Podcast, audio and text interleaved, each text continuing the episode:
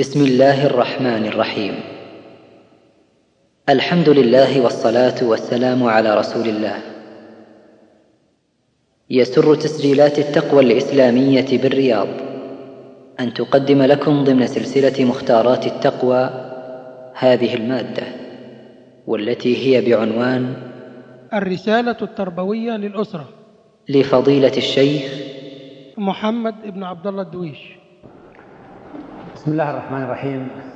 الحمد لله نحمده ونستعينه ونستغفره ونتوب إليه. ونعوذ بالله من شرور أنفسنا ومن سيئات أعمالنا. من يهده الله فلا مضل له ومن يضلل فلا هادي له. وأشهد أن لا إله إلا الله وحده لا شريك له وأشهد أن محمدا صلى الله عليه وسلم عبده ورسوله. أما بعد فنسأل الله عز وجل أن يكون هذا اللقاء لقاء طيبا مباركا وأن يرزقنا الإخلاص في القول والعمل والتوفيق والسداد إنه سميع مجيب. أسأل الله عز وجل أن يثيب الإخوة على دعوتهم وأن يجعلني عند حسن ظنهم وعند حسن ظن إخواني الذين اقتطعوا جزءا من وقتهم لحضور مثل هذا اللقاء. وأسأله تبارك وتعالى أن يجعلني خيرا مما يظن الناس بي وأن يكتب لي ما لا يعلمون. كان الموضوع الذي اقترحه الإخوة موضوعا مفتوحا وهو حول حديث تربوي. لكن هذا الموضوع أو هذا العنوان عنوانا واسعا فضفاضا. والإخوة لم يقصدوا ذلك إنما قصدوا أن يتركوا الاختيار لي. وقد ترددت كثيرا في اختيار الجانب التربوي الذي يمكن أن نتحدث عنه في مثل هذا اللقاء. فرأيت أن الحديث عن مؤسسة تربوية مهمة ربما يكون له أولوية في مثل هذا الوقت. ألا وهي المؤسسة التربوية الأولى الأسرة.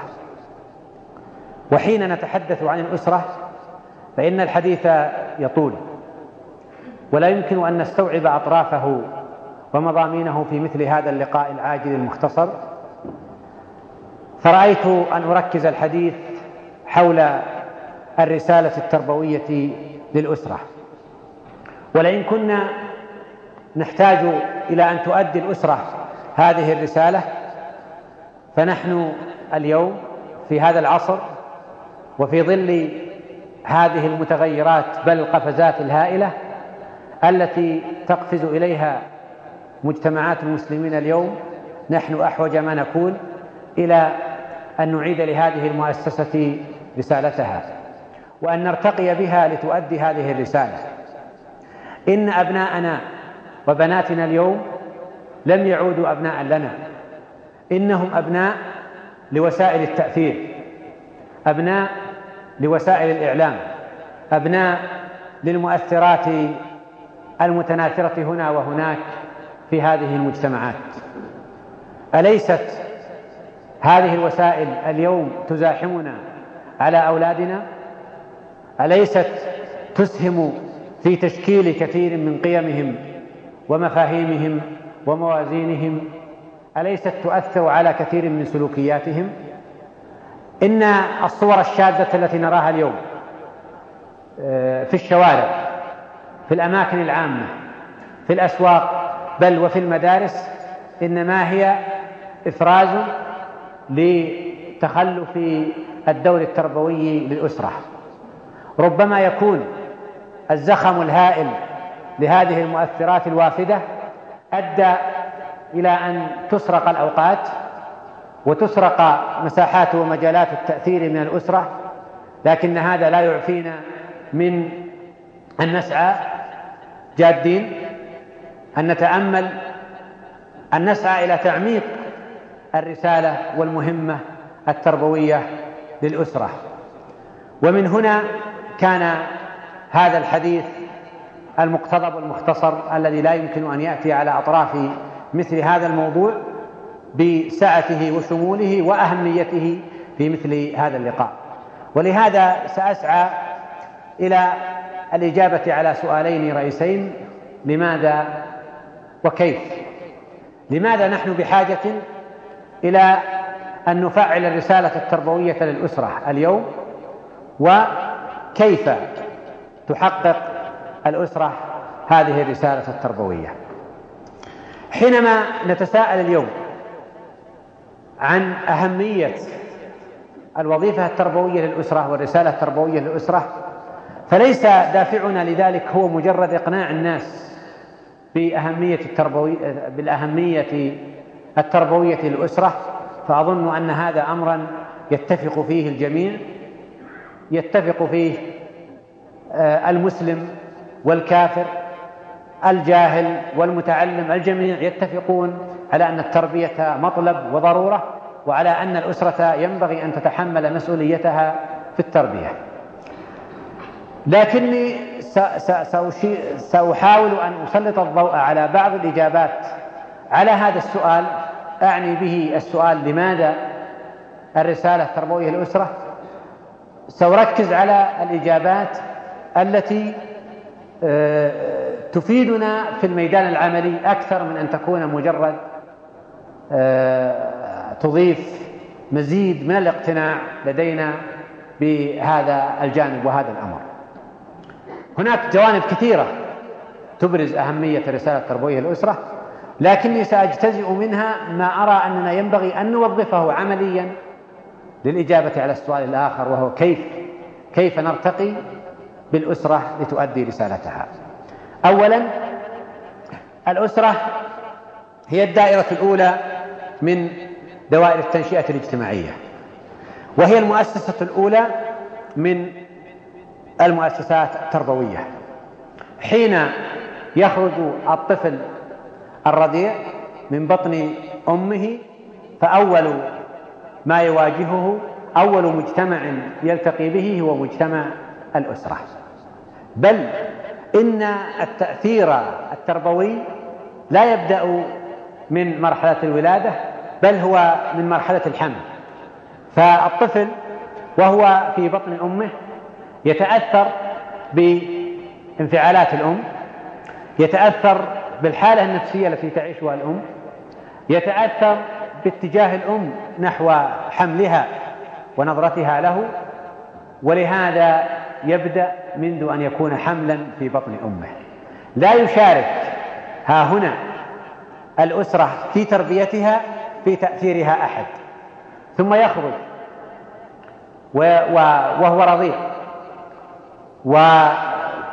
وتوصل له الأسرة رسائل تربوية يفقهها هو وربما لا تفقهها الأسرة. في رضاعته من والدته. في آه، مداعبة أهله له. في حمل أمه له ووضعها له. يتلقى مشاعر عطف مشاعر حنان تعتبر مطلبا ضروريا في نموه الاجتماعي والنفسي والعاطفي وهذا الأمر تجهله كثير من الأمهات ويجهله كثير من الآباء. ويمتد به العمر إلى أن يصل إلى سن المدرسة. إلى هذا السن وهو لا يتعامل مع أي مؤسسة أخرى. اذا هذا الأمر حين تكون الأسرة هي المؤسسة الأولى حين تكون الأسرة هي أول ما يفتح الطفل عينه عليه فهذا يؤكد لنا أهمية الرسالة التربوية للأسرة وهو في المقابل أيضا يعيننا في الإجابة على كيف. فبقدر ما نواجه من تحديات نملك فرصا في تربيتنا ربما لا نثمنها. ثانيا الأسرة هي أول جماعة يعيش فيها الطفل ويشعر بالانتماء إليها وهو بهذا يكتسب أول عضوية في جماعة. آه، ويظهر نمط هذه الجماعة وعلاقاتها على علاقاته فيما بعد. إنه ينتمي بعد ذلك إلى جماعة للعب. أطفال يلعب معهم يشاركهم. آه، يتقدم به العمر ويصل إلى سن المراهقة يرتبط بثلة الرفاق ومجموعة الرفاق. يتقدم به العمر يرتبط بجماعات أخرى من خلال الزمالة المدرسية من خلال العمل من خلال كل هذه الجماعات تتأثر بالجماعة الأولى التي انتمى وارتبط إليها الطفل. ويتشرب قيم ومفاهيم ومعايير يزن من خلالها الناس كما سيأتي بعد قليل. ثالثا الأسرة ولنقل جماعة الأسرة هي الجماعة الوحيدة التي يظل الإنسان مرتبطا بها لا يتخلى عنها. لنعود إلى تاريخنا نحن. فسنرى أنه كانت لنا علاقات حين كنا أطفالا كنا ننتمي إلى مجموعة وفئة من أهل الحي الجيران الأقارب. نمارس معهم اللعب نعيش معهم. حين كنا في الدراسة كان لنا رفقة وزملاء في الدراسة آه، في العمل وجماعات كثيرة تنشأ في حياتنا ثم تنقرض. أما الأسرة فهي الجماعة الوحيدة التي يبدأ بها المرء مع بدايته في الحياة وهي التي تودعه قبره وتودعه إلى دار البرزخ. نسأل الله لنا ولكم حسن الخاتمة. رابعا طبيعة العلاقة المتبادلة أيضا بين أعضاء الأسرة آه، تختلف. بغض النظر عن نوعهم وعددهم الأسرة هي الجماعة الوحيدة التي يلتقي فيها جيل الآباء بالأبناء بل الآباء بالأحفاد آه، يتعامل فيها الرجل مع زوجته مع بناته الكبار اللاتي تزوجنا وأنجبنا يتعامل مع بناتهم المراهقات يتعامل مع أبنائه المراهقين يتعامل مع الأطفال مع الرضع. ولهذا لها طبيعة خاصة هذه الأسرة. آه، سمة خاصة تختلف عن سائر الجماعات والسمات. بغض النظر عن عن عن, عن نوع هذه العلاقة عن حجم الأسرة عن آه، طبيعة اختلاف الأسرة سواء من أعضاء الأسرة من حيث الجنس السن إلى آخره. هذه الجماعة وهذه المؤسسة تبقى مترابطة متماسكة وهذا يؤكد كما قلت على أهمية رسالة تربوية الأسرة وهو أيضا يعطينا فرصة يمكن أن نستثمرها لنجيب على تساؤلنا كيف نرتقي بتربيتنا الأسرية. خامسا مؤسسة الأسرة هي أكثر الأنظمة الاجتماعية ثباتا على مدى التاريخ. من من يدرس التاريخ يعرف أن هناك أنظمة اجتماعية تحكم علاقات الناس وصلاتهم آه، القبيلة العشيرة وتطورت على مدى التاريخ آه، من من من يقرأ التاريخ كما قلت يرى أن أو يكتشف أنها لم تثبت على وتيرة واحدة هذه العلاقات وهذه الصلات ولم تثبت على نظام واحد. ونحن مثلا اليوم نجد جماعات ومجموعات العمل والدراسة وهي ناشئة مع ظروف الحياة الجديدة. وسينشأ في المستقبل نوع من المجموعات والعلاقات. ها نحن نرى مثلا بوادرها من خلال شبكة الإنترنت فنرى علاقات وصلات بين رجلين. لو قابل أحدهما الآخر ربما لم يعرف. لكن تبقى هذه المؤسسة أكثر الأنظمة ثباتا ورسوخا على مدى التاريخ وستبقى إلى ما شاء الله. سادسا. الوقت الذي يقضيه الطفل مع أسرته من أطول الأوقات أه سواء من خلال يعني المرحلة الأولى من العمر وسيأتي الإشارة إليها أو ما سوى ذلك. فالمرء يقضي مع أسرته أطول الأوقات. وهي حين تحسن التعامل مع هذا الوقت المتاح لها ستكسب فرص وإمكانات لا تكسبها المؤسسات التربوية الأخرى وتقصر عنها عوامل التأثير الأخرى التي يمكن أن تزاحم دور ورسالة الأسرة. أه سابعا وهي مهمة أن الأسرة تنفرد بالطفل في المراحل الأولية من العمر وقد أشرنا إلى شيء من ذلك. وهذه المراحل لها أثر كبير في في تشكيل شخصية الطفل. آه، تشكيل قيمه تصوراته موازينه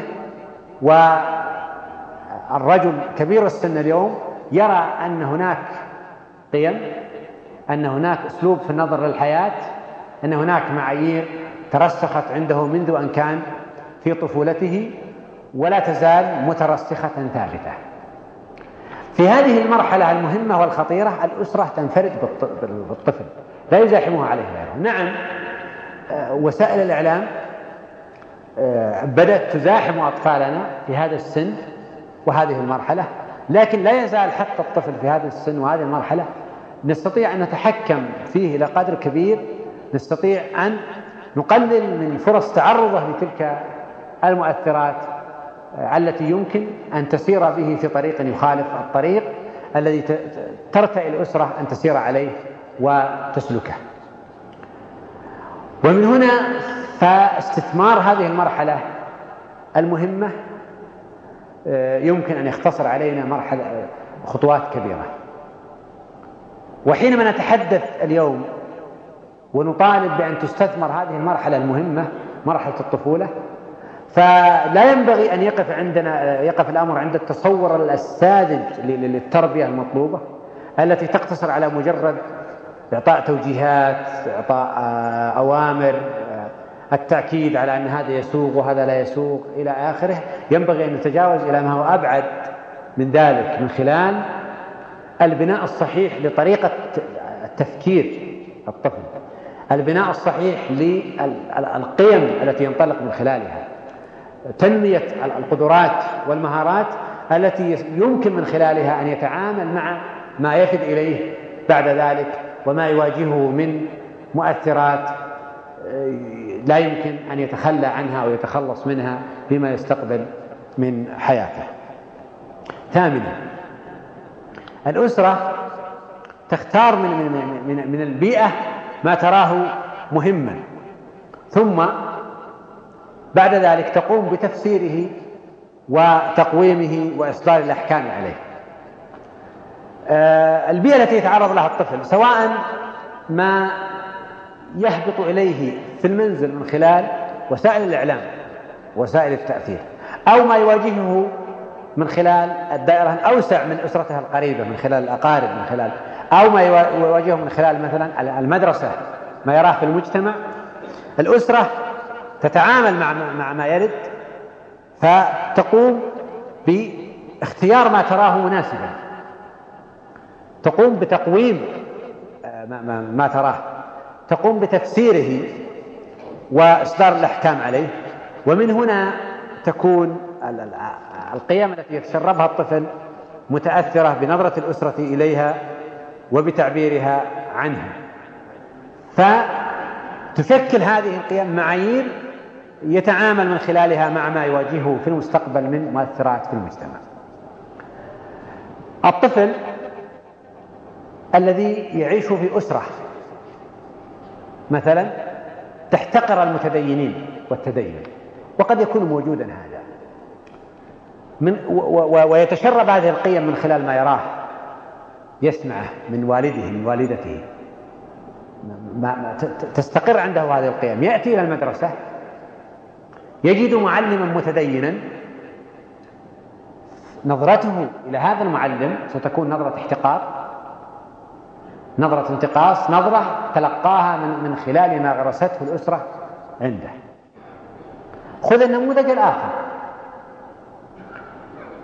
الطفل الذي يعيش في أسرة متدينة ليس فقط متدينة بل متدينة تحسن التربية لأنه ليست كل أسرة متدينة تحسن التربية. وتربي بطريقة صحيحة. حين ينشأ الطفل في أسرة متدينة تنشأ الفتاة في أسرة متدينة تحسن التربية تجيد التربية يأتي إلى المدرسة. وهنا هذه أول تجربة له مع عالم مفتوح. تجربته الأولى في الانفتاح على على المجتمع اللي خارج الأسرة تبقى تجربة محدودة.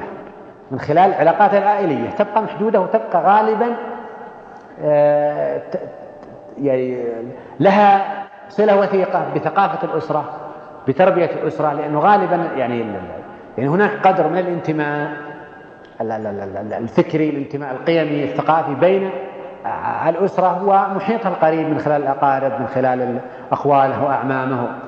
فيبقى يعني التغير محدودا. حتى حينما يحتك بالشارع يبقى أيضا يعني في تغير لكن يبقى محدود من خلال نوعية الجيران الذين يحتك بهم لكن حينما يأتي المدرسة ومدارسنا فصولنا مليئة بالطلاب آه، سيجد في في فصله 35 طالب آه، في الفصول الأخرى ينتمون إلى أسر متفاوتة تربية مختلفة آه، أنماط اجتماعية مختلفة شرائح اقتصادية مختلفة ينتمون إلى ثقافات مختلفة. سينتقل نقلة أخرى وتصدمه هذه النقلة. يأتي الطفل إلى المدرسة. الآن سيبدأ باختيار أصدقاء. كيف سيختار الأصدقاء؟ هو تلقائيا من خلال تلك القيم التي غرستها عنده الأسرة سيجد أنه يتناغم مع هذا النوع. فيجد أن الأصدقاء المحافظين الذين لا يسمع منهم كلمة بذيئة لا يرى منهم سلوكا بذيئا سيرى أن هؤلاء الأصدقاء أقرب إليه أكثر تناغما معه فيميل إليهم. الطفل الآخر آه، الذي اعتاد على سلوك عدواني آه، سلوك متمرد سيميل إلى تلك الفئة التي تناسبه. الطفل التي الطفل الآخر الذي لم يهذب سلوكه اعتاد على اللغة غير المهذبة على الألفاظ السوقية على الأخلاق والسلوكيات. الشاذة سيتجه تلقائيا إلى اختيار أصدقاء من ممن يتناسب مع آه، طريقته تفكيره نظرته في الأمور. إذا فالأسرة هنا أسهمت في غرس هذه القيم من خلالها الذي يتصرف من خلالها من حيث لا يشعر فيحكم على الناس من خلال ما تلقاه. نظرته إلى معلمه لا تنفك عن آه، نظرة الأسرة للآخرين تقويم الأسرة للآخرين القيم التي تغرسها الأسرة عنده للرجل الفاضل. وكذلك بالنسبة للفتاة للمرأة الفاضلة المحافظة. ثم ما يتلقاه ويجده ويسمعه لا ي... دائما الإنسان لا ينظر للأمور نظرة محايدة. يعني كل المواقف التي تراها وتنظر إليها تمر إليك من خلال قناة. هذه القناة تقوم بعملية فلترة لهذه المواقف. فلا تنظر أنت للمواقف نظرة محايدة. لا تنظر إليها نظرة موضوعية. لا تنظر للأشخاص نظرة موضوعية وتحكم عليهم حكم موضوعي. النظرة تمر من خلال هذه القناة التي تشكل فلترة. إطارك المرجعي الذي تشكل من خلال التربية الأسرية من خلال التطور ثم بعد ذلك التربية المدرسية آه، تعدل وتطور في, في, في, في هذا الإطار. هذا الإطار المرجعي اللي يتشكل عندك يتحكم في آه، محتوى ما تتلقاه في أحكامك التي تصدرها على الناس في نظرتك الأمور ولهذا أنت لا تنظر إلى الأمور كما هي بل تنظر إليها من خلال إطارك المرجعي من خلال القيم من خلال المفاهيم موازين حكمك على الناس تقويمك لهم نظرتك لهم فضلا عن حكمك على السلوكيات السلوك المقبول والشاذ. كل هذا ليس حكما موضوعيا ليس حكما محايدا كما يقال إنما هو حكم يمر من خلال هذه القناة التي تقوم بإعادة فلترة هذه المواقف وإصدار أحكام عليها ما بين شخص مقبول وغير مقبول سلوك مقبول وغير مقبول.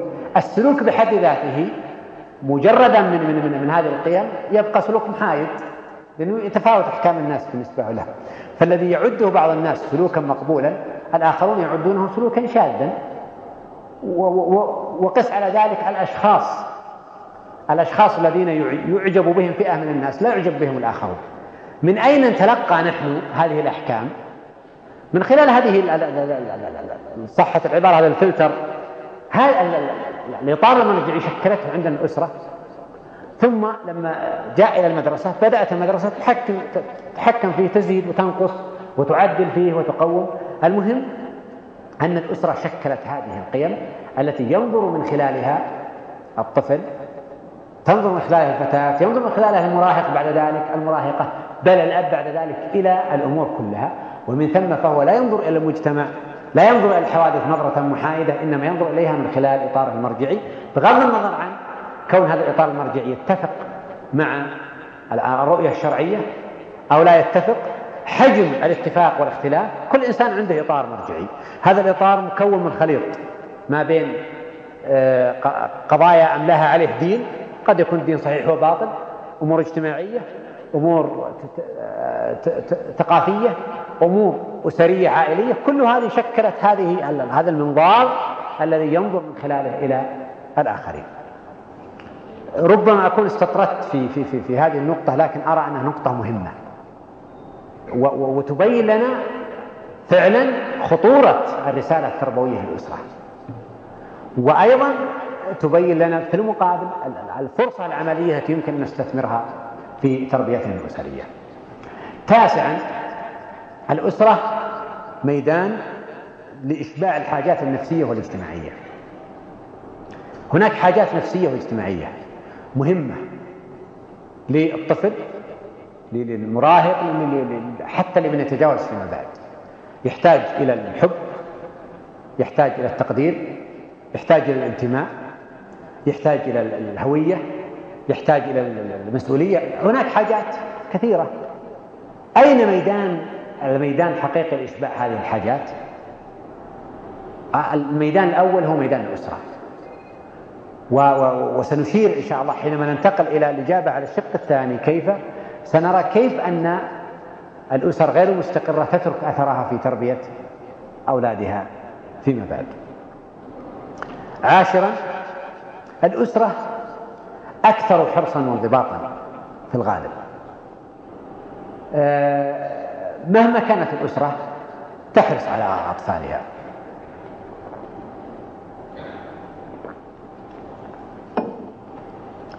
حتى الآباء الذين عندهم نوع من الانحراف والتقصير كثير منهم لا يتمنى أن يكون أولادهم مثله. الأمهات كذلك. الأب دائما يتمنى أن يكون ابنه خيرا منه. بل قد تراه يقول له بلسان المقال إنني آه، قد وقعت في هذه المشكلة آه، قد وقعت في هذا السلوك السيء آه، لا أتمنى أن تكون مثلي لا أتمنى أن تنظر إلي أتمنى أن تكون أفضل مني بخلاف غيرهم بخلاف المؤسسات التربوية الأخرى. لهذا كله كنا بحاجة إلى أن نعيد الاعتبار للأسرة. ولرسالتها التربوية.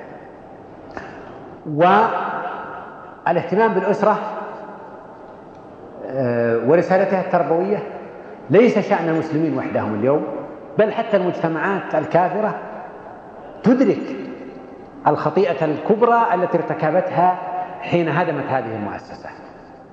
وأكتفي بهذه العبارة يقولها فكر غربي مشهور أليكسيس كارب يقول لقد ارتكب المجتمع العصري غلطة جسيمة باستبدال تدريب الأسرة بالمدرسة استبدالا تاما. ولهذا تترك الأمهات أطفالهن لدور الحضانة. نعم كانت غلطة عظيمة وشنيعة. ينبغي أن, أن, أن نعيها نحن حتى لا نبدأ من حيث انتهى الآخرون. ننتقل بعد ذلك إلى الإجابة على السؤال الثاني. كيف؟ كيف يمكن أن آه، تفعل الأسرة رسالتها التربوية وتؤدي رسالتها التربوية؟ وقبل أن أجيب على هذا التساؤل سأشير باختصار إلى بعض العوامل الأسرية التي تؤثر على الطفل وهي تعنينا في في في هناك قدر كبير منها نستطيع أن نتحكم فيه. حجم الأسرة. حجم الأسرة له أثر على تربية الطفل.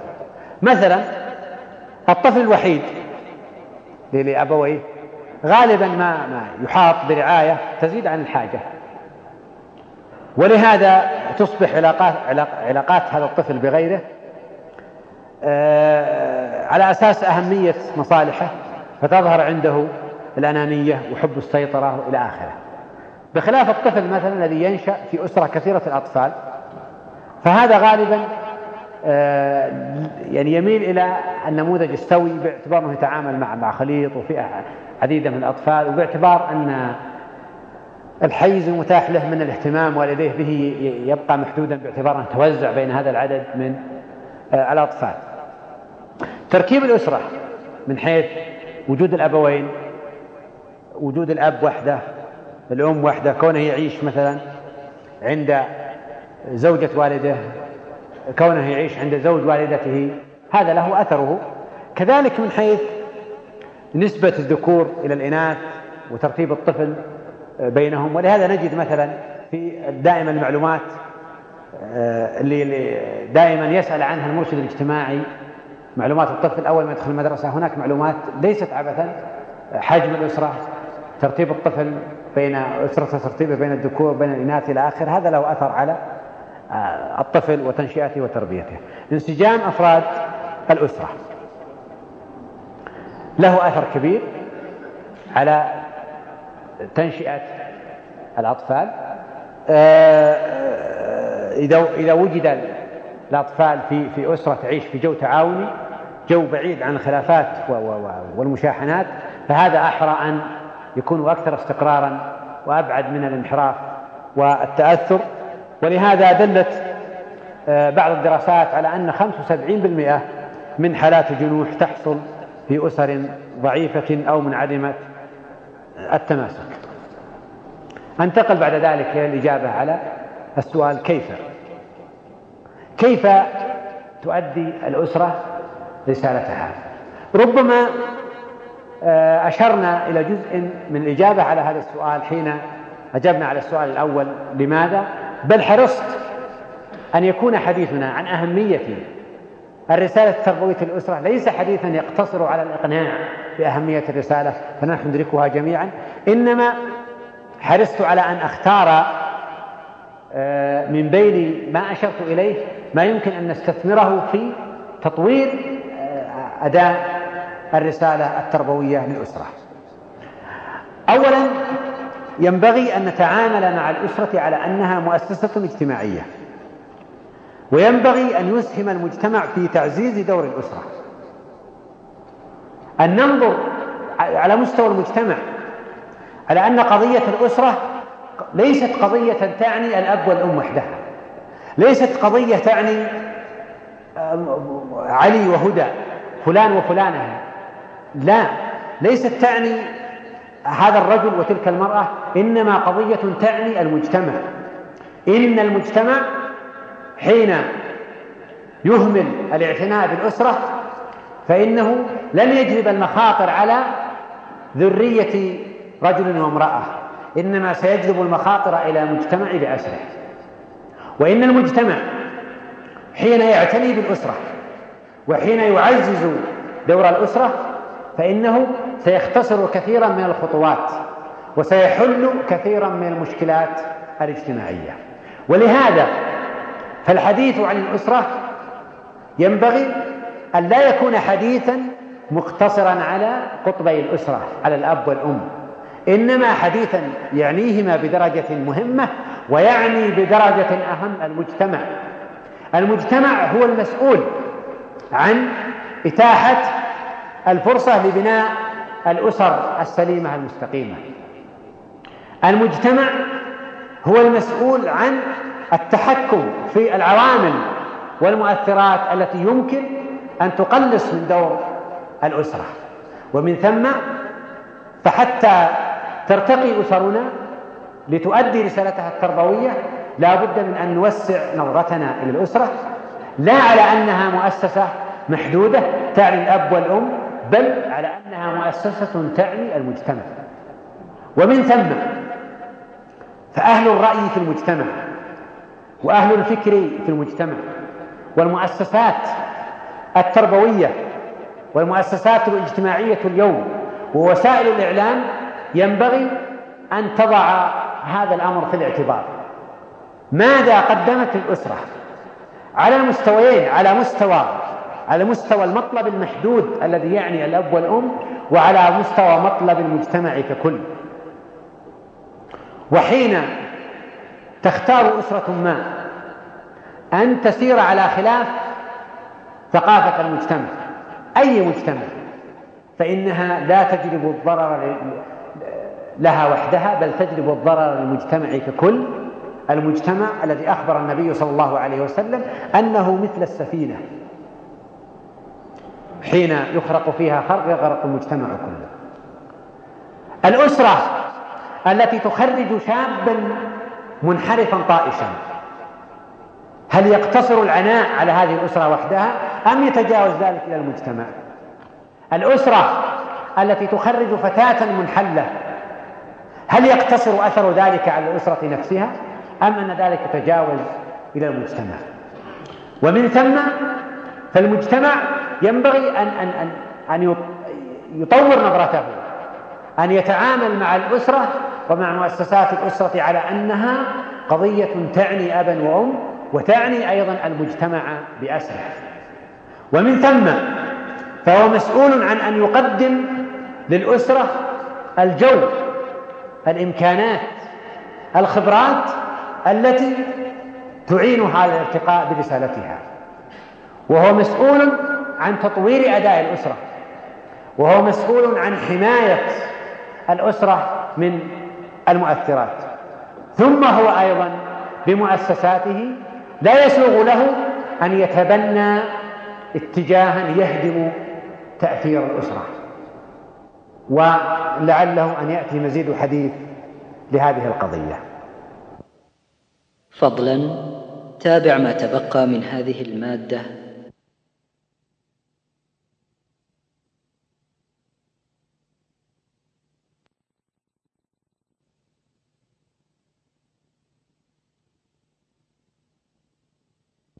ولعله أن يأتي مزيد حديث لهذه القضية.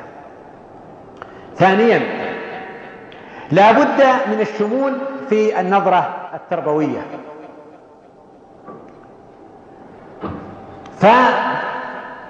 فالتربية حتى بمفهومنا الشرعي ليست مجرد أمر بالصلاة ونهي عن المنكر والفحشاء. وهذا أمر لا شك هو الأساس والأصل لكنها أبعد من ذلك. إنها تبدأ أولا بغرس الإيمان والتقوى في النفوس حتى تميل النفوس إلى حب الصلاة إلى حب الخير والطاعة وإلى كره الفساد وأهله. ثم هي بعد ذلك تعطي وتعلم تعلم ما يجب وما يحرم وما يسوغ وما لا يسوغ. ثم هي بعد ذلك تربي على محاسن الأخلاق ومعالي المروءة. ثم هي تعتني بالجانب النفسي بالجانب الاجتماعي بالجانب الصحي وترى أنها كلها منظومة واحدة منظومة واحدة يؤثر بعضها على بعض ويتأثر بعضها ببعض. إن الحالة الدينية للشام لا تنفك عن حالته النفسية. الشاب الذي يعيش في أسرة لا تعطيه الإشباع النفسي والاجتماعي لا تلبي حاجاته ربما يكون شابا منحرفا. نظرته حتى للدين والمتدينين ستتأثر بهذه بهذا الحرمان النفسي والاجتماعي الذي عايشه. ولهذا نرى المربي الأول صلى الله عليه وسلم يرعى هذا الاعتبار. وأجتزئ بأمثلة يسيرة. ما هي قرة عين النبي صلى الله عليه وسلم؟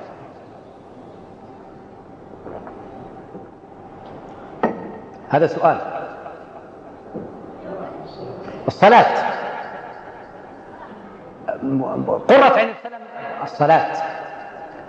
الوقت الذي آه، يجد فيه النبي صلى الله عليه وسلم السعادة والطمأنينة هو في الصلاة ولهذا كان إذا حزبه أمر صلى الله عليه وسلم صلى وفزع إلى الصلاة. كان يصلي صلى الله عليه وسلم وليس يصلي وحده إنما كان يؤم أصحابه فأتى أحد أولاده الحسن أو حسين فارتقى على ظهر النبي صلى الله عليه وسلم. فأطال السجود. فاستبطأه أصحاب النبي صلى الله عليه وسلم. ثم لما انصرف سألوه فقال صلى الله عليه وسلم إن ابني هذا ارتحلني فكرهت أن أقوم حتى يقضي حاجته.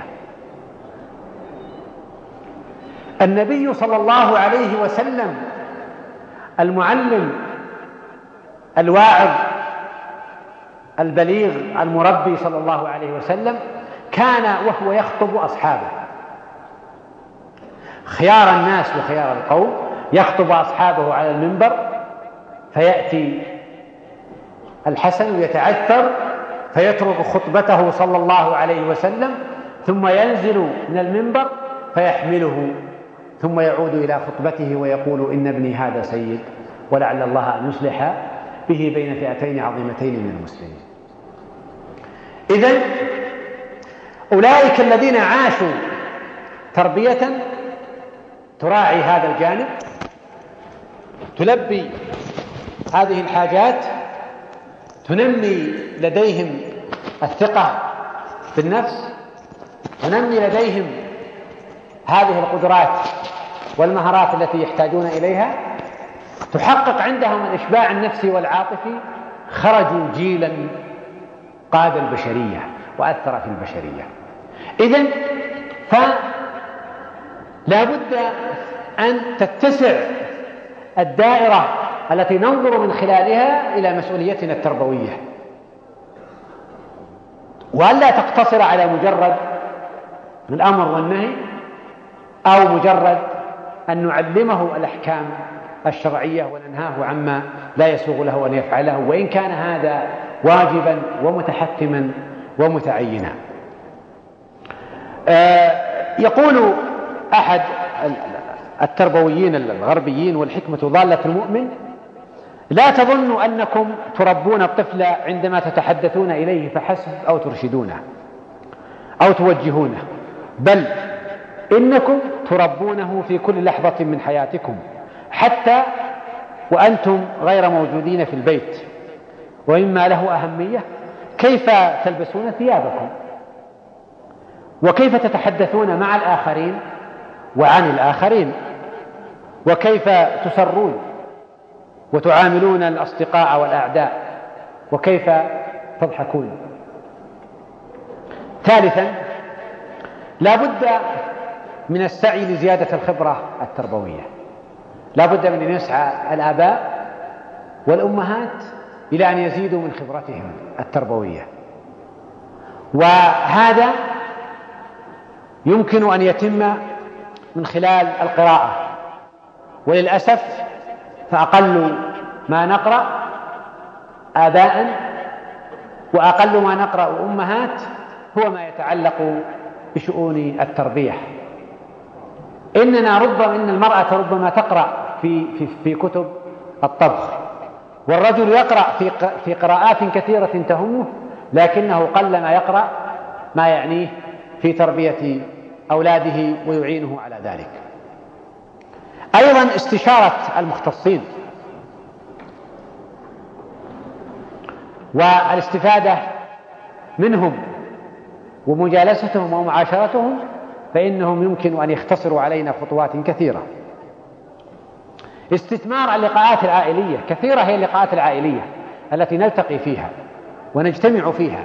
يلتقي فيها الآباء بالآباء والأمهات بالأمهات لكن هذه اللقاءات كثيرا ما يدار فيها الحديث فارغ المضمون الحديث غير المفيد.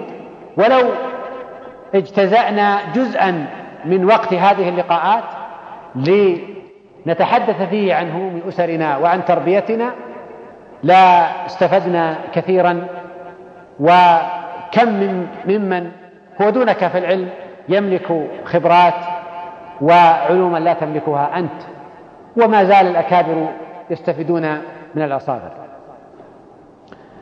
آه رابعا الاستفادة من تجارب الآخرين. هناك تجارب كثيرة في التربية. يمكن أن ترقى بخبراتنا ومهاراتنا لكن مع مع الحذر في, من التعميم الخاطئ. قد تكون هناك تجربة نجحت فيها أنا. لا تنجح فيها أنت. وقد تكون تجربة نجحت فيها أنت لا أنجح فيها أنا. لأن التجربة لا يمكن أن تفصلها عن شخصية المربي عن عن عن البيئة التي يعيشها عن الشريحة التي يتعامل معها. وهذا لا يعني أن لا نستفيد منها لكن يمكن نستفيد من من كل هذه التجارب مع الحذر من التعميم حينما نريد أن نعمم آه، ينبغي أن آه، نتأكد من مدى انطباق هذه التجارب على واقعنا. إذن القراءة استشارة المختصين استثمار اللقاءات العائلية الاستفادة من تجارب الآخرين كلها مما يمكن أن يزيد من خبرة الأسرة. رابعا لا بد من الاعتناء بالاستقرار الأسري. وقد أشرنا قبل قليل إلى أثر الاستقرار الأسري على الانحراف وعلى الاستقامة وأثره على سلوك الأطفال. حينما نطالب بالاعتناء بالاستقرار الأسري فنحن نطالب بذلك على مستويين. المستوى الأول على مستوى المجتمع. المجتمع ينبغي أن يسعى إلى تحقيق الاستقرار الأسري. من خلال تقديم الخدمات الاجتماعية من خلال مراعاة ذلك في الأنظمة يعني الأنظمة أنظمة العمل آه، أنظمة التي تحكم علاقات الناس قضايا كثيرة لا ينبغي أن ننظر إليها نظرة مادية بحتة بل ينبغي أن نتساءل ونحن نضع أنظمتنا سواء النظام المقنن الذي يصبح قانونا ونظاما يرجع الناس إليه أو النظام العرفي الذي نتعارف عليه ينبغي أن نضع في الاعتبار أثر هذه الأنظمة على الاستقرار الأسري. هناك أنظمة أحيانا تعزل من أنظمة العمل تعزل الأب عن أسرته. آه، تتعامل مع الأب على أنه آلة. إذا كان يصح في العالم الغربي أن يعمل الأب لساعات طويلة مثلا بعيدا عن أسرته فأظن أننا ينبغي أن نعيد النظر في هذا الأمر. أرى وهو رأي شخصي أننا ينبغي أن نضع حدا أدنى لا نسمح لأحد بتجاوزه فيما يقدمه من عمل ولو كان هذا يؤدي إلى مزيد من الإنتاج والثراء بالنسبة له أو بالنسبة للمجتمع. العبرة ليست بالمادة بل حتى بالمقياس المادي. إن الخلل التربوي يكلف المجتمع مبالغ مادية باهظة حين ينحرف فرد من أفراد المجتمع. كم يكلف المجتمع؟ كم يكلفه في علاجه حين يكون مدمنا؟ في, في, في, في علاجه الصحي في علاجه النفسي الاجتماعي بل المجرم حين حين يقع في جريمة كم يكلف المجتمع؟ من من تكاليف مادية حين حين نحسب التكاليف المادية وكم ينفق عليه في سجنه وبعد سجنه. احسب التكاليف المادية لترى أن أن التربية حتى بالمنظور المادي تختصر علينا خطوات كثيرة. وأننا لا ينبغي أن نتعامل مع الإنسان على أنه آلة. إذن فالمجتمع ينبغي أن يسعى إلى تعميق الاستقرار الأسري من خلال تقديم الخدمات الاجتماعية من خلال الأنظمة التي يضعها المجتمع سواء كانت أنظمة مقننة أو أنظمة عرفية تعرف عليها المجتمع من خلال المؤثرات الإعلامية السيئة. ودعوني أضرب على ذلك مثال مثالا واحدا. المسرحيات التي تراها الأسر اليوم صباح مساء. ما هو أثرها على هدم استقرار الأسرة؟ المسرحية عبارة عن عن مجموعة ممثلين يقفون على خشبة المسرح ويعيشون في صورة مثالية. المرأة تبدو أمام زوجها أولا بمظهر لا تبدو فيه حتى هي في في منزلها وفي بيتها. الرجل كذلك طريقة التعامل الحوار العلاقات إلى آخرها.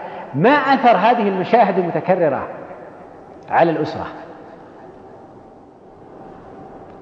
ثم المشاهد التي تتحدث عن الخلافات الزوجية والطلاق والمشكلات وكأنها وسيلة لتطبيع التفكك الأسري واعتباره ظاهرة طبيعية ظاهرة غير شاذة. ناهيك من وسائل الإثارة التي تحدث أثرا غير مباشر. فالرجل الذي يرى صورة فاتنة في وسائل الإعلام ربما يقوده ذلك إلى مواقعة الفساد والبحث عن ما وراء ذلك وكذلك المرأة وهذا من أعظم ما يهدم ويؤثر على الأسرة. اليوم مثلا المسرحيات والتمثيلات التي تصور أم الزوجة على أنها أكبر عدو للزوج وعلى أنها أكبر مشكلة تواجهه و و والعكس في ذلك وكيف يستطيع الزوج أن أن أن يتخلص ويتهرب من من من من حماته بل ربما ارتكب الجريمة في التخلص منها. وقل مثل ذلك ما يتعلق بالمرأة. كل هذه تعطي رسالة تشكل قيم تؤثر على استقرار الأسرة. فمن مسؤولية المجتمع أن يحد من هذه المؤثرات السيئة. أن يقيم ما يراه مجلات المرأة والأسرة اليوم. الفقرات التي تقدمها وسائل الإعلام عبر القنوات الفضائية عبر شبكة الإنترنت من هنا وهناك آه، تهدم بنيان الأسرة وتزلزل استقرارها والمجتمع مسؤول عن الحد من هذه المؤثرات حتى يحمي أسره. إذن هذا مستوى. مستوى محافظة المجتمع على استقرار الأسرة. المستوى الثاني متعلق بالأسرة نفسها. ينبغي أن, أن, أن يشعر الآباء والأمهات أن الاستقرار الأسري لا تعود ثمرته إليهم هم وحدهم. إنما ستعود الثمرة بعد ذلك إلى الأبناء إلى البنات بل إلى المجتمع كله. الذي سيجني ثمرة هؤلاء. ومن ثم لا بد من أن يسعى الزوجان إلى تقوية الاستقرار الأسري والتضحية والتحمل في سبيل تحقيق مثل هذا الهدف. خامسا لا بد من زيادة الوقت المتاح للأسرة. آه، قلنا إن الأسرة تملك وقت واسع. وقت كبير تتعامل فيه مع أولادها.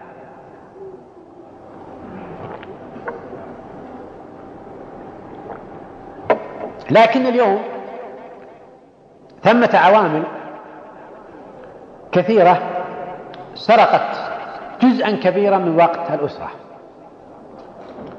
ودعوني أضرب على ذلك ثلاثة أمثلة سريعة. التلفزيون. الأسرة تجتمع على طعام العشاء. يجتمعون يتناولون الشاي. يجتمعون يجتمعون أمام شاشة التلفزيون. وهذا يعني أنهم سيجتمعون صامتين ينظرون جميعا إلى هذه الشاشة.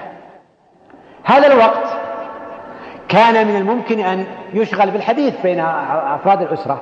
وهذا الحديث له أثره. هذا الوقت الذي تعتقد فيه الأسرة أنها قضته جميعا لم تقضه جميعا.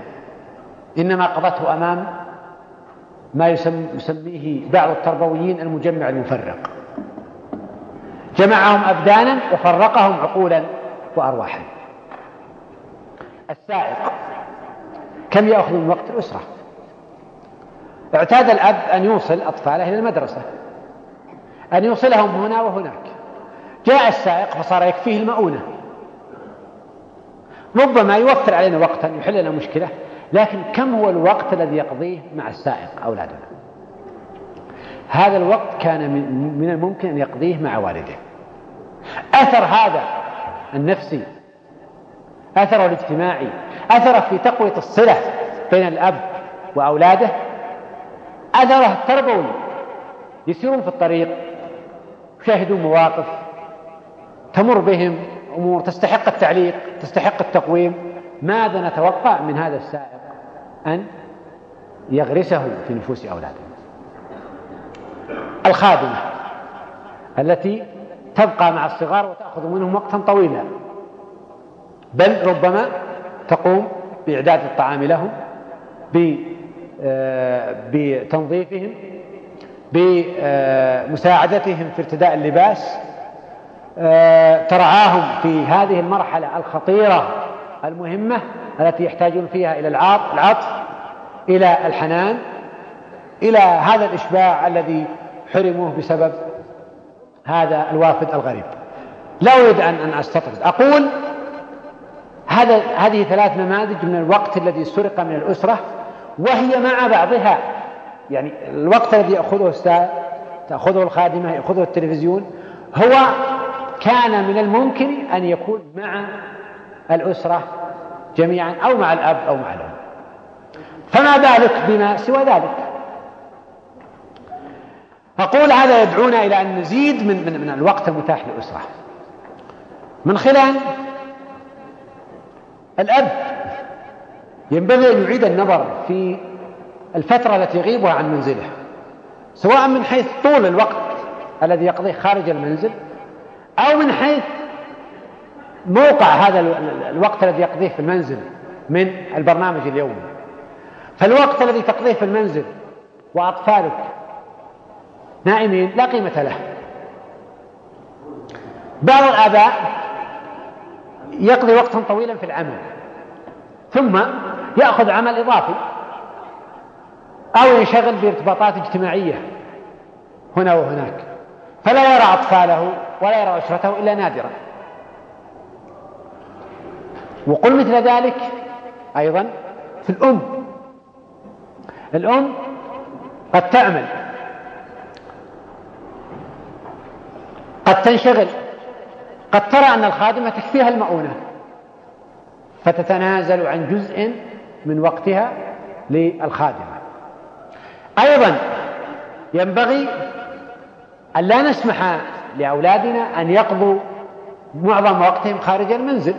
لا بد من أن يكون هناك وقت يلتزم فيه الأولاد بأن يقضوه داخل المنزل والأسرة لا بد إذن من أن نزيد الوقت المتاح للأسرة سواء الوقت الذي تكون الأسرة موجودة فيه فعليا أو الوقت الذي نحسبه نحن على الأسرة وهو ليس محسوبا على الأسرة وقد آه، أخذتها العوامل الأخرى كما أشرنا قبل قليل. سادسا لا بد أن نعتبر الأسرة أولوية في أمور كثيرة. عمل المرأة. عمل المرأة لا بد أن نعيد تقويمه اليوم في ضوء مهمة الأم. ولا بد من أن نبتعد عن العقدة التي تجعل عمل المرأة مطلبا لذاته آه، أظن أن أن قضية الموقف من عمل المرأة قضية واضحة وقضية لسنا بحاجة إلى تقريرها. آه، لكن حديثنا اليوم عن عمل المرأة هل هو حديث موضوعي؟ هل هو حديث يمنيه واقع المجتمع فعلا؟ أم هو حديث نسير فيه وراء العالم الآخر. حديث جعلها عقدة. ألسنا نسمع كثيرا. ونقرأ. المرأة تقول حصلت على شهادة ثم علقتها على الرف. إذا هل العمل غاية في حد ذاته؟ عمل المرأة. أم أنه حين تكون هناك حاجة لعمل المرأة يصبح عملا منتجا؟ ثم لماذا نعتبر أن الخادمة التي تذهب إلى بيت وتعمل بأجر نعتبرها امرأة عاملة. وتصنف هي في في في معيار العمل الذي تتبناه الأمم المتحدة أنها على أنها امرأة عاملة. وأما المرأة الذي ترعى أسرتها وتربيها وتقوم بأضعاف هذا الدور لا تعتبر عاملة لأنها لا تتلقى على ذلك أجرا. أقول ينبغي أن, أن, أن, أن نتجاوز الحساسية التي نتعامل فيها مع هذه الأمور وأن ننظر إلى عمل المرأة نظرة موضوعية وأن تتساءل المرأة حين تعمل ما أثر العمل على أسرتها على أطفالها. لا اعتراض على عمل المرأة بشرطين أن يكون له حاجة وأن يكون في ظل الضوابط الشرعية. قالتا لا نسقي حتى يصدر الرعاء وأبونا شيخ كبير. فهما ذكرتا أنهما محتاجتين إلى العمل ولأن أباهما شيخ كبير وأنهما التزمتا بالحشمة فلا يسقيان حتى يصدر الرعاء. فإذا تحقق هذان الشرطان لا اعتراض على العمل. لكن أيضا ينبغي حينما تقوم المرأة رغبتها في العمل أن تنظر إلى هذا الأمر وهذا الاعتبار.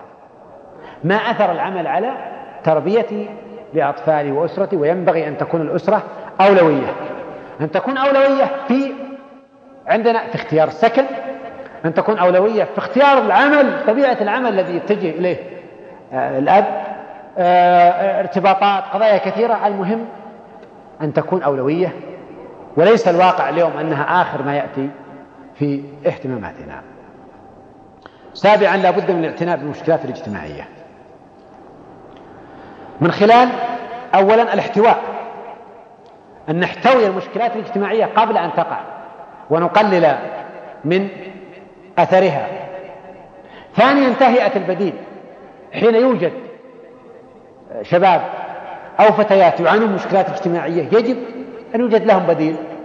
أن توجد لهم المدرسة أن يوجد لهم الدعاة المربون بديلا يخفف على الأقل من أثر المشكلات الاجتماعية وقد أشرنا إلى شيء من ذلك قبل قليل. ثامنا لا بد من اعتبار الجانب التربوي عند التعدد.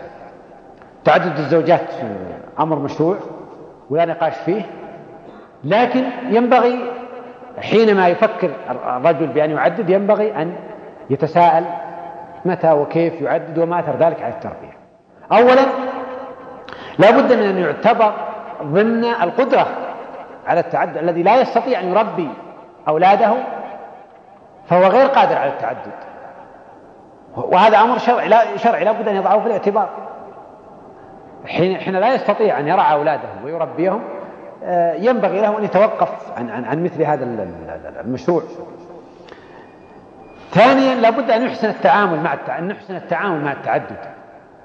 نحن أحيانا نمارس التعدد بطريقة خاطئة. فنحسن التعامل معه بما آه، يتناسب مع التربية. من خلال مراعاة أول شرط وأهم شرط العدل. لأنه حين يخل الزوج المعدد بالعدل فسيترك أثره ذلك على آه، أولاده. ثانيا الوقت. الوقت الذي يصرفه لأولاده سواء الأولاد جميعا أو هنا أو هناك. ثالثا اختيار السكن. آه، الزوج المعدد يختار السكن الذي يتناسب مع آه، زوجته الأخرى. وهذا مطلب ربما يكون منطقيا بالنسبة للزوجة. لكن بالنسبة لإشرافه هو على أولاده ورعايتهم ربما لا يكون مناسبا. أيضا رابعا دور الزوجة وحكمتها. الزوجة حين تبتلى بزوج معدد ينبغي لها أن تكون حكيمة في التعامل مع هذا الواقع. ألا ألا تكون عند أولادها نظرة سلبية تجاه والدهم. ألا تؤصل هذه النظرة. أن تجعل مشكلتها مع زوجها آه، مشكلتها مع هذه الضرة الوافدة أن تجعلها قضية تخصها. لا لا لا تظلم أولادها لا تظلم أطفالها لا تؤثر عليهم من خلال نقلهم إلى مثل هذا الواقع. آه، أعرف أن هذه النقاط الثمان التي ذكرت غير كافية في الإجابة على هذا السؤال كيف؟ كيف نرتقي بالأسرة لتؤدي هذه الرسالة؟ لكن هذا قدر ما يسمح به هذا الوقت. ولعلنا أن نكون من خلال هذا الحديث قد أجبنا على هذين السؤالين. لماذا الأسرة اليوم مدعوة إلى أن آه، تسعى لتعزيز الرسالة التربوية ثم كيف تحقق ذلك؟ وما ذكرناه لا يعدو أن يكون أمثلة ونماذج. أسأل الله عز وجل أن يهب لنا من أزواجنا وذرياتنا قرة أعين وأن يجعلنا المتقين إماما وأن يصلح ذرياتنا ونياتنا وأزواجنا إنه سميع مجيب. وأترك ما تبقى من وقت الإجابة على بعض الأسئلة. جزا الله بسم الله الرحمن الرحيم. جزا الله فضيلة الشيخ محمد بن عبد الله الدويش على ما قدمه من توجيهات كريمة وتربوية نسأل الله أن ذلك في ميزان حسناته. هناك عدد من الأسئلة. الشيخ. بدأ ذكرتم لنا بعض الكتب التربوية المتخصصة في الجانب الأسري. آه، كذلك بعض الحلول العملية لمشاكل الأطفال وبعض التجارب في هذا المجال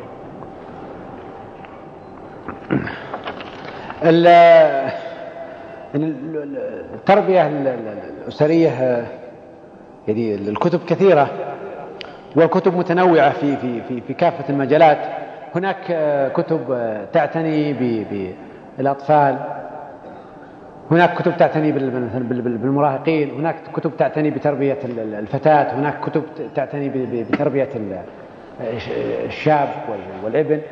فربما لا نستطيع في في يعني هذه العجالة أن نذكر يعني آه، نماذج لمثل هذه الكتب. واظن ان إنك حينما تزور يعني أي مكتبة اسلاميه ستجد يعني العديد من هذه الكتب آه، المناسبة. آه، بعض الكتب التي تصف الحلول العملية لمشاكل الأطفال. هناك كتب كثيرة ركزت على مشاكل الأطفال، اولا الكتب التي اهتمت بتربية الأطفال جزء منها يتناول هذا الجانب، هناك بعض كتب منها سلسلة أصدرتها مكتبة العبيكان حول المشكلات السلوكية للأطفال. عن الكذب السرقة الجنوح يعني عن التلفزيون. عن عدة مشكلات يمكن أن يواجهها الأطفال وهي سلسلة جيدة وموجهة يمكن أن تفيدنا في مثل هذا الأمر.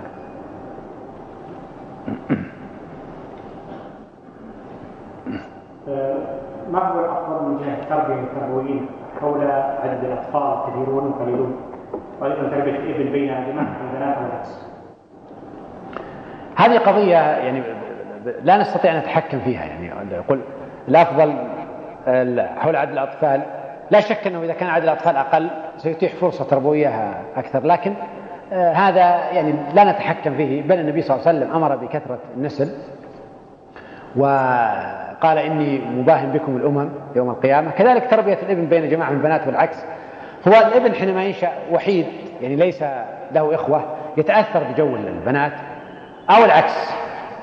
والحل يمكن أن يعني أن نوجد له علاقات ببعض أقاربه مثلا بحيث يعني بعض أقاربه المؤمنين أبناء عمه أو أبناء خاله يقضي معهم وقت يجلس معهم وقت حتى ينمو بطريقة اجتماعية صحيحة لأنه حينما يعيش بين البنات وحده سيتأثر والعكس كذلك بالنسبة للبنت. هل بكبر سن الأب أو الزواج أو الزوجة أو الزواج متاخر فيما بعد الثلاثين أثر من تربية النشء؟ نعم له أثر. له أثر من حيث يعني الحمل نفسه ونضجه وله أثر من حيث نضج الشخص. ولا شك يعني حينما يأتيه الأطفال على كبر على كبر سن آه، يختلف حينما يأتيه الأطفال وهو في سن الشباب. ولهذا نجد مثلا أحيانا بعض كبار السن الذي يأتيه يعني آخر الأطفال وهو كبير السن لا يتعامل معه تعاملا متزنا. آه، فيعطيه قدر من الاهتمام أكثر من غيره وهذا يترك أثر آه، سيء بالنسبة له آه، السؤال يقول أعاني من مشكلة الصراخ عن كذلك من باب زجرهم عن بعض الأفعال السيئة كيف يغير هذا السلوك؟ هل من بين يقوم بتغييره لمدة يوم أو يومين ثم ما أدرك إلا أن أرجع إليه؟ أولا هناك قدر من من من سلوك الأطفال يجب أن نجعله طبيعي يعني طبيعي يعبثون طبيعي يصرخون هم لا لا ننتظر منهم نموذج مثالي. هذه طبيعتهم. فينبغي أن نتقبل قدر مما, مما نرفضه. ثم أيضا إتاحة البديل وضع الفرص آه، الاستفادة من من اللعب وتوجيهه تربويا. يمكن أن يقلل كثير من مثل هذه يعني المواقف التي تدعونا إلى أن نغضب على أطفالنا.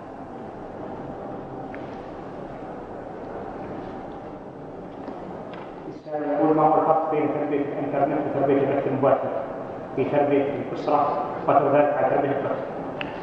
آه، هو الفرق بين تربية الإنترنت والبث المباشر؟ يعني هناك جوانب لصالح الإنترنت والعكس. البث المباشر غالبا التحكم فيه محدود. يعني لأن أنك الشخص أمام الشاشة مجرد أن يغير القنوات فقط. آه، ثم غالبا يعني يركز على الإثارة والإغراء أكثر من من المادة الثقافية آه، واتصال تعاون من طرف واحد. أما الإنترنت فهي أولا مجال اختيار واسع فيها ما بين سيء وما بين صالح. فسيئها أسوأ مما في القنوات وصالحها آه، يعني ربما لا يوجد في في في غيرها. آه، فيها تفاعل فهي من جهة فيها فرص أفضل وفيها مخاطر أكثر. السائل يقول تحملت المجتمع مسؤوليه الأسرة. اليست الأسرة؟ المجموعة هذه الأسرة هي المجتمع. ولماذا لا تأخذون من طرف التوجيه؟ النبوي كلكم راع مسؤول كل مسؤول عن رعيته يعني أظن أنه ليس هذا خروجا عن هذا التوجيه وهذا المنطلق. وأظن ان ان أن كل حديثنا هو جزء من محاولة أن نقوم بجزء من من يعني مسؤولية الرعاية للأسرة. لكن حينما ننظر المجتمع يعني على مجموعة أسر لا يعني هو النظرة الأولية كذا صحيح لكن هو ليس فقط مجموعة أسر إنما مجموعة أسر. ثم هناك قيم اجتماعية هناك روابط اجتماعية يعني هناك عوامل أخرى ليس فقط هو مجرد مجموعة أفراد. فالمجتمع في عدة أفراد لكن الأفراد كلهم أيضا لا يشكلون المجتمع بل أضف إلى ذلك طبيعة العلاقات الاجتماعية أثرها هي تولد يعني علاقات أخرى تولد طريقة تفكير تولد عوامل أخرى لها أثر. فالمسألة أشمل من ثم أن المجتمع بعلاقاته بمؤسساته آه، يختلف عن الأسرة بهمومها التي غالبا تتمحور حول ذاتها. شكر الله لفضيلة الشيخ على ما قدم وجعله في ميزان حسناته. وإلى اللقاء مع شريط آخر. وتقبلوا تحيات إخوانكم في تسجيلات التقوى الإسلامية الرياض. والسلام عليكم ورحمة الله وبركاته.